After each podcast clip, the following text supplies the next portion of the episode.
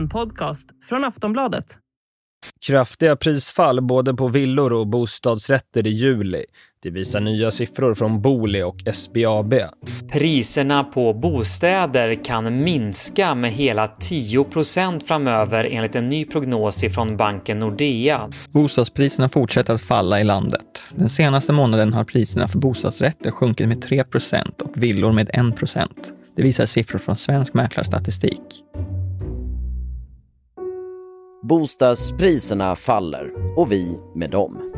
Eh, ja, nej, riktigt så illa är det kanske inte, men att det blåser snålt på den svenska bostadsmarknaden står klart efter ännu ett rekordfall den senaste veckan.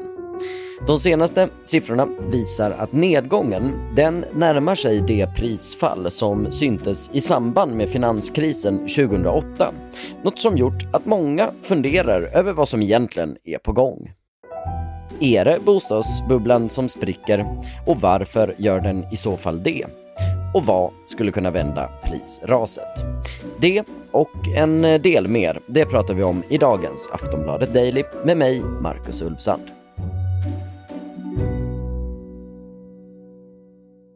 Och för att eh, reda ut det här så har vi bjudit in Frida Bratt som är sparekonom på Nordnet. Så vad är det egentligen som händer? Varför sjunker bostadspriserna?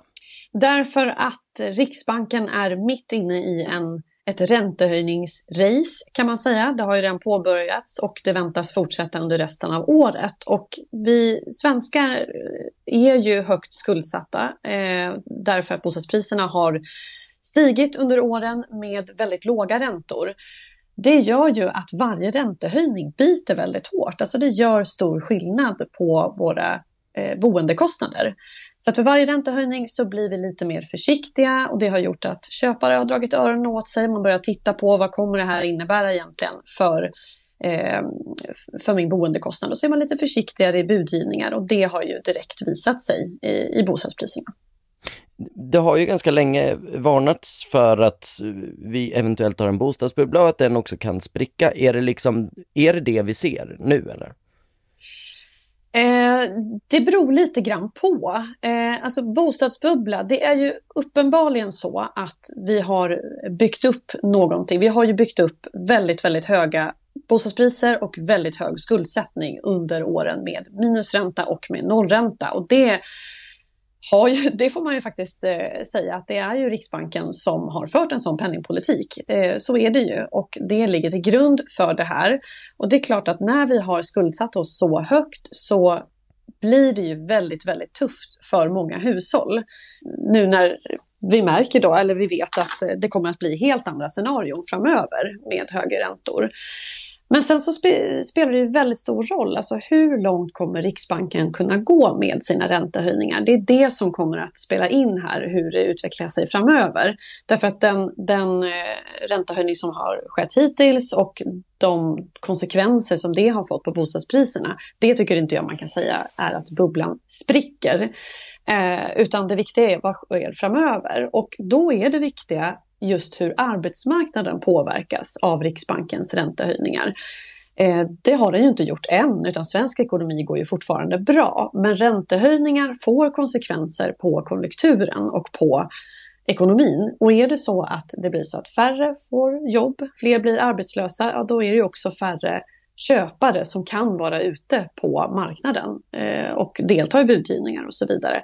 Då kommer konsekvenserna för bostadsmarknaden att bli än större. Eh, när vi pratar om fallande bostadspriser, pratar vi liksom om eh, att det brett ser exakt likadant ut på alla ställen i landet eller är det skillnad mellan till exempel landsbygd och storstad och sådär? Det är en skillnad mellan landsbygd och storstad eh, och det beror ju på att det är just i storstäderna, framförallt i Stockholm, som vi har haft otroliga uppgångar de senaste åren. Bara under pandemin så har vi faktiskt sett en uppgång på 20 procent. Och det är klart att med en så kraftig uppgång så ökar ju också fallhöjden när det vänder neråt. Så att vi ser ju att eh, prisfallen är som störst i storstäderna. Som privatperson då, hur ska man resonera då? Man behöver vara medveten om att det här sker, eh, att marknaden tar ut lite grann i förväg. Det är mycket psykologi på bostadsmarknaden nu eh, i och med att man väntar sig att de här räntehöjningarna fortsätter och det är klokt att vänta sig det också för det är det som kommer att hända Eh, då behöver man ju ta höjd för att eh, eh, det är ett förändrat scenario. Det är inte den här festen som vi har haft under de senaste åren när det har kostat ingenting att eh, låna pengar till eh, köpa en bostad eller renovera eller konsumera. Det har ju varit fest både på bostadsmarknaden och på börsen. Nu är vi i ett annat läge eh, med ökade kostnader för alla möjliga inköp, alltså sånt som vi måste konsumera, eh, har ju priserna ökat på. Energi, mat, men nu också stiger räntekostnaderna som en konsekvens av det. Och det är klart att det kan kännas som en dubbelsmäll helt enkelt. Nu ökar eh, boendekostnaderna också på grund av de här andra kostnaderna. Så det behöver man ju ta höjd för och räkna efter. Vad kommer det här innebära? Eh, hur mycket Eh, hur högt belånad känner jag mig bekväm med att vara i den här situationen? Det kanske är en idé att amortera lite för att komma ner i belåningsgrad helt enkelt. Då minskar man ju sårbarheten eh, om vi får ett kraftigare boprisfall men också min minskar man ju sin egen räntekänslighet eh, genom att lånet blir lite lägre så att säga.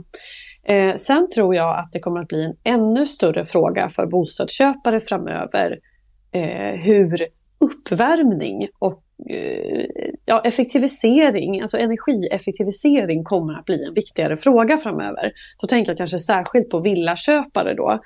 Eh, därför att det, jag tror att det kommer fortsätta vara en väldigt stor fråga det här med energipriserna. Det kommer inte bara över en natt falla tillbaka utan det är ju så att vi har en eh, omställning eh, som innebär att eh, vi har en ökad volatilitet och en liten ökad oförutsägbarhet vad gäller energipriserna. Alltså vindkraft och vattenkraft är ju till sin natur väderberoende förstås och det gör att vi kommer att nog eh, behöva vänja oss vid en ökad volatilitet i eh, energipriserna. Och då tror jag att det kommer bli en viktigare fråga hur en bostad värms upp. Eh, det är någonting som kommer att spela roll för priserna på bostadsmarknaden, tror jag. Eh, det är någonting som köpare kommer att behöva tänka på. Så det här kan man ju antingen så då som villaägare eller om man är ute på marknaden ha med sig lite grann i bakhuvudet. Eh, jag tror att vi kommer att prata mer om uppvärmning eh, och fler kommer att behöva vidta åtgärder tror jag för att eh, effektivisera sin uppvärmning. Och det gäller ju samma sak när man köper bil, men nu ska vi inte prata om i den här podden då. Men jag tror att det blir en viktigare fråga helt enkelt. Aftonbladet Daily är strax tillbaka.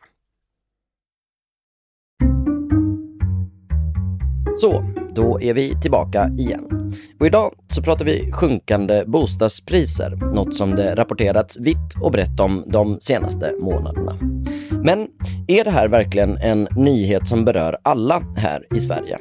Om man till exempel inte är en person som köper, säljer eller bor i villa eller bostadsrätt, behöver man verkligen bry sig då eller är det bara att scrolla vidare? Vi hör Frida Bratt igen.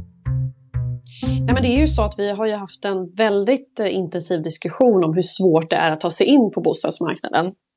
Därför det har ju varit med de ständigt ökande bostadspriserna eh, och bolånetaket som gör att man inte får låna mer än 85 procent i bostadens värde. Det gör ju att det, det, det, krävs ju väldigt höga insatser. Så att är man utanför bostadsmarknaden idag men vill in, då är det här kanske en positiv grej. Alltså vi pratar ju hela tiden om fallande bostadspriser som något negativt och det är ju negativt för alla de som äger en bostad kanske. Man vill ju hela tiden hålla upp värdet förstås på sin bostad. Men för de som är utanför och förstagångsköpare, då behöver ju inte det här nödvändigtvis vara negativt, utan då kan ju det faktiskt innebära större möjligheter att ta sig in eh, på bostadsmarknaden. Så att eh, scrolla vidare, ja, ja men, kanske det, men, men det kan också vara att man, det kanske öppnar sig möjligheter faktiskt för första gången på väldigt länge. Ser du några andra som också är vinnare i det här? Alltså, det är svårt att tala om vinnare, men jag tror framförallt att det är just den gruppen där det har varit så kompakta hinder att ta sig in. Där kanske det lättas upp lite grann. Eh, sen ska man ju vara ärlig med att under de här åren med minusränta och nollränta, när vi har byggt upp så otroliga prisökningar på tillgångar, så har ju det gynnat verkligen de som äger, alltså de som äger en bostad eller de som äger aktier har ju fått väldigt mycket medan de som inte äger i generella termer inte har fått del av det här. Eh, och det är klart att nu kanske det där, nu svängs ju det där om lite grann när vi ser fallande tillgångspriser. Eh, att de i hyresrätt ändå kan ta det lite lugnare, även om det är så att även eh, även hyror eh, inflationsjusteras, men inte i enlighet med inflationen. Vi kommer ju inte se 8 i ökningar av, av hyrorna. Eh, utan där är det snarare vinsten att man kanske kan ta det lite lugnt helt enkelt och känna sig lite trygg i det som sker just nu. Det, jag tänker, eh, 2008 eh, då kraschade bostadsmarknaden i USA, eh, vilket ju i förlängningen ledde till eh, finanskrisen då. Ehm, Alltså jag tänker nu när det kommer såna här larm genom fallande priser och sådär, har vi liksom lärt oss någonting sedan dess och byggt in några typer av säkerhetsmekanismer eller skulle samma sak potentiellt kunna hända igen? Jag skulle säga att vi har lärt oss ganska mycket, eller framförallt våra myndigheter har lärt sig mycket från finanskrisen. Eh, det har byggts in säkerheter, det har byggts in skyddsmekanismer för att vi inte ska, dels för att vi inte ska få de kedjereaktioner genom finansvärlden som vi såg 2008, men också eh, när man tänker dig när du tar ett vanligt lån så är det ju så att det finns ett bolånetak. Det finns eh, regler för hur mycket eget kapital som banken måste hålla per utlånad krona. Det vill säga banken kan inte bara låna ut hur mycket som helst utan eh, regler för dess säkerhet så att säga. Så att det finns ju väldigt mycket regleringar som gäller just den finansiella stabiliteten. Eh, och för oss själva då att vi behöver amortera, vi får bara låna upp till en eh, 85 procent av bostadens värde.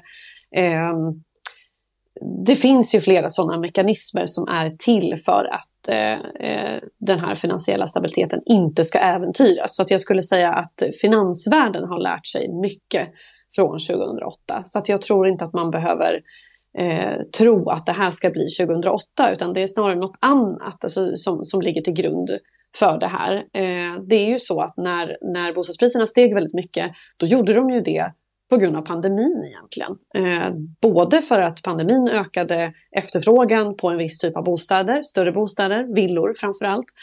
Men också att räntorna blev så otroligt låga. Nu ändras ju det här, men det är fortfarande inte så att det ändras på grund av att den finansiella stabiliteten äventyras, så som var fallet 2008. Så det är ett annat scenario idag och det kan ju vara viktigt att ha med sig om man är väldigt orolig.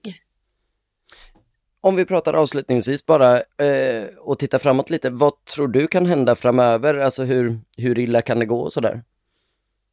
Ja, men jag tror att vi står lite och väger mellan de här två scenarierna som jag var inne på lite tidigare. Att antingen så får vi ett, alltså en prisnedgång har vi ju redan och kommer att ha, få. Eh, men frågan är om den blir ganska ordnad, lite mindre prisnedgång. Och det kommer ju vara fallet, tror jag, om det är så att eh, Eh, Riksbanken höjer så som man har sagt räntan under året men sen har lite svårt att höja så pass mycket mer. Eh, så som jag var inne på tidigare så är det ju så att varje räntehöjning blir ju väldigt åtstramande i svensk ekonomi. Eh, I betydelsen att det blir väldigt mycket tuffare för svenska hushåll. Det slår mot konsumtionen väldigt snabbt eftersom vi är så eh, otroligt högt belånade generellt sett. Då. Eh, och då skulle man kunna tänka sig att Riksbanken inte har möjlighet att höja räntan så mycket mer efter att man har kommit upp till en styrränta på 2% exempelvis. Då tror jag att det kan bli en ganska ordnad nedgång. Ehm, men är det så att man inte får bukt med inflationen, det vill säga inflationen fortsätter att stiga och vara väldigt, väldigt hög trots att man gör de här räntehöjningarna och Riksbanken känner sig tvungen att fortsätta höja räntan väldigt mycket då finns ju risken då att arbetsmarknaden påverkas eftersom konjunkturen bör påverkas av räntehöjningar. Det är ju hela idén med räntehöjningar. De ska, va, de ska ju vara åtstramande och kyla ner ekonomin. Påverkas arbetsmarknaden, då kan vi vänta oss ett större prisfall på bostadsmarknaden också, för de här två är så tätt sammankopplade. Och där får vi se. Min gissning är ju att Riksbanken kommer att ha svårt att höja räntan till väldigt mycket mer än över 2 eh, Just för att annars påverkas konjunkturen så pass mycket och man kanske inte behöver höja räntan mycket mer heller eftersom det blir väldigt åtstramande väldigt snabbt.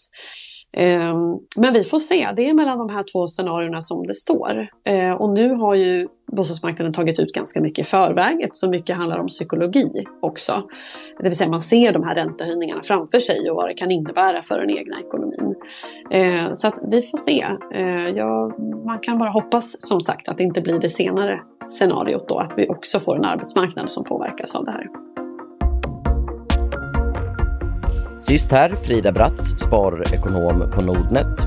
Jag som pratar nu, jag heter Marcus Ulfsson och det här var dagens Aftonbladet Daily. Vi hörs snart igen.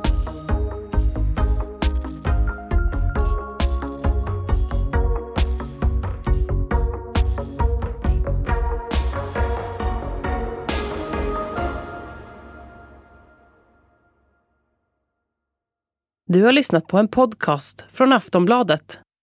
Ansvarig utgivare är Lena K Samuelsson.